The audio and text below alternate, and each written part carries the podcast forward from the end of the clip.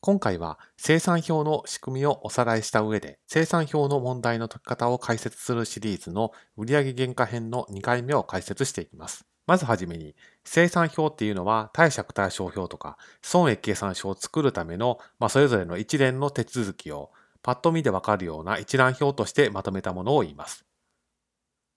ですから目的としては、漏れとかミスとかがパッと見でわかるようになると。まあ、そういった一連の手続きがすぐにわかるような資料になるようにと目的として位置づけられています。ですから、え生産表の問題が解けるようになるには、生産表の仕組みはどうなっているのか、仕分けとの関係やつながりはどうなっているのかといったところをしっかりと押さえていく必要があります。まずはじめに、資産表の仕組みのおさらいになります。生産表は4つの項目からなっていて、左から順に資産表、こちらは決算整理をする前の資産表の情報を書く欄となっています。そして修正記入欄、ここには決算整理仕分けを記入することになります。で、その資産表にプラスマイナス修正記入をした金額という計算過程を経て、損益計算書欄と貸借対照表欄を作っていくことになります。それでは問題を解くにあたって売上原価の問題の注意点をお伝えします。まず、売上原価の計算っていうのは日常の仕分け、決算整理をする前の時点では行わないということです。ですから、棚卸資産も機種の金額のまま残っているということです。そして決算整理仕分けで売上原価の計算をして、棚卸資産の金額も期末残高に振り替えられることになります。そして仕分けの方法が2つあるというのが重要なポイントです。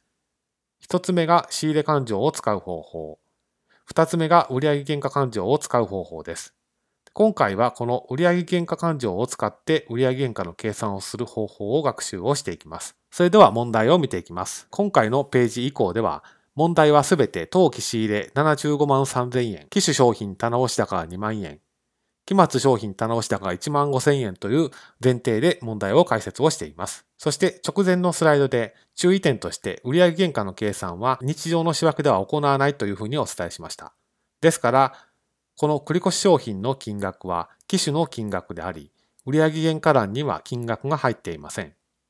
仕入れの金額も当期の仕入れ高の金額となっています。ここが一つ目のポイントです。続いて、それぞれの記入欄について解説をしていきます。売上原価の計算は決算整理仕分けで行いますので、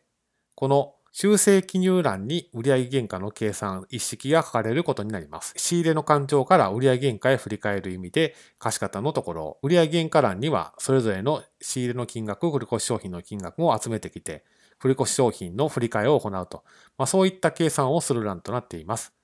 そしてその計算結果が損益計算書欄と貸借対照表欄に書かれることになります。それでは仕分けを見ていきます。売上原価の計算を売上原価欄で行う場合は、このように仕入れの金額と機種の金額を売上原価へ集めてきて、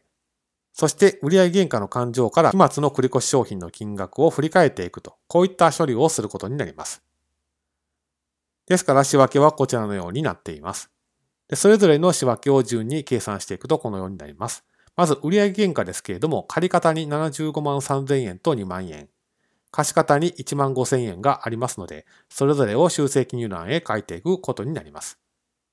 次に、繰越商品についても借方左側に1万5000円、貸方右側に繰越商品が2万円ありますので、それぞれ転記をしていくことになります。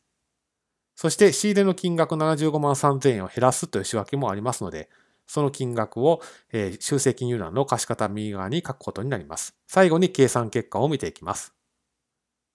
まず仕入れについては借方左側に75万3000円とあったんですけれども、同じ金額が貸方に75万3000円とありますので、差し引き0円となって損益計算書には一切転記はありません。繰越商品は貸方右側に2万円とありますので、この結果2万引く2万で0です。そして、左側借方に1万5000とありますので、その結果が貸借対照表に左側借方に1万5000というふうに書かれることになります。